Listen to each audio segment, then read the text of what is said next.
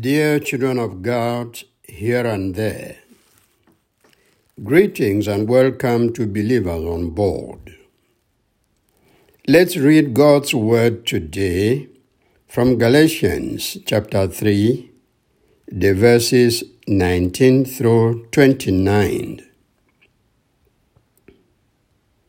And so the law was in charge of us until Christ came. In order that we might then be put right with God through faith.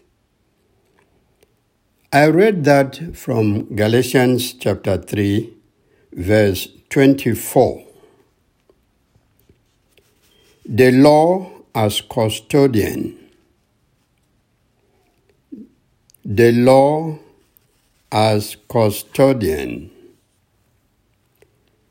Let me tell you a brief story between the pastor and Madame Alice. That Sunday, the pastor preached, and the theme for his sermon was salvation through faith. He talked of our inability to be holy by doing good deeds. From Scripture, he cited passages to show that our works of righteousness are like filthy rags before God. The preacher urged the faithful Christians to depend fully on the Lord Jesus, who has brought salvation for them with his blood shed on the cross. He stressed that it was the only way for all believers to have eternal life at the close of the age. A member of the congregation by name Alice wasn't happy with the pastor's sermon. Why? Because all her life as a Christian, she had been making all effort not to break the Ten Commandments and other laws that come out of the Old Testament. To hear the pastor say all that doesn't take anybody to heaven was to Madame Alice heresy. For this lady, the pastor was a preacher of cheap gospel. He was making obtaining salvation very cheap instead of what people should work very hard before they hope to get. To say the least, the message was very irritating to this Christian. At the close of the divine service, Madame Alice moved to the pastor and expressed her disappointment with the sermon of the day. The pastor was pleased with her reaction and thanked her for expressing the opinion on the message of the day. He expressed the need for believers to give sincere and honest feedback to preachers instead of just saying, Oh, Sango, Pastor, the sermon was wonderful. Before the pastor and Madame Alice separated, the pastor read Galatians chapter 3, 24 to 25 to her. This is what the passage says. And so the law was in charge of us until Christ came, in order that we might then be put right with God through faith. Now that the time of faith is here, the law is no longer in charge of us. When the pastor read this passage, it gave Madame Alice something to think and reflect about. Apparently, she had not read this and similar passages before. The spiritual leader explained that the law was a custodian till Christ came. Before the birth of Christ, the popular belief was that heaven was for the best keepers of the law. But Christ came and said, to have eternal life, you must repent of your sins and believe in Him, the Messiah. The reason is simple. Nobody is able to keep the whole law, not even the best of human beings. When you start keeping the law, before you go so far, you will break so many.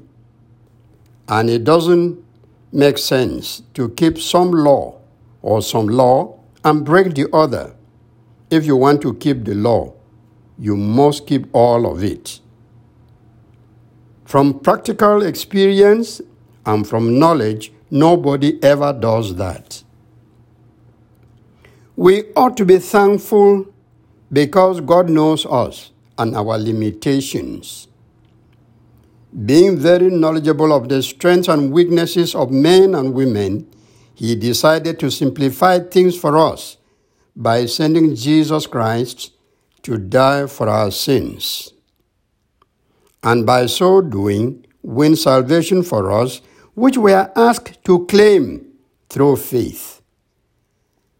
That is all believers ought to do and continue to thank God for His grace and mercy. God has made the way to heaven much more easier to believers through Jesus Christ than if we were to go there by keeping the law.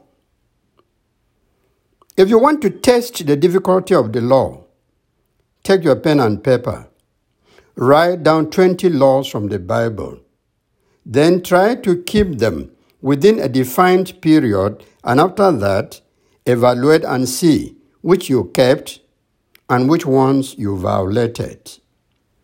That will make you appreciate the complexities and intricacies of the law and keeping the law.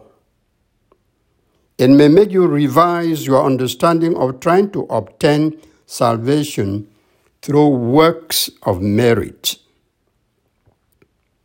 An honest assessment will enable you see and appreciate what the God of love has done for us, his people, through our Savior Jesus Christ.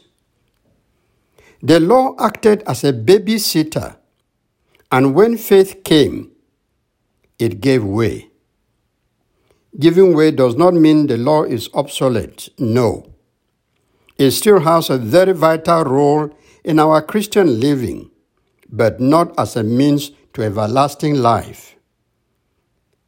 The role it has is acting as a means of training us in what is good and what is bad.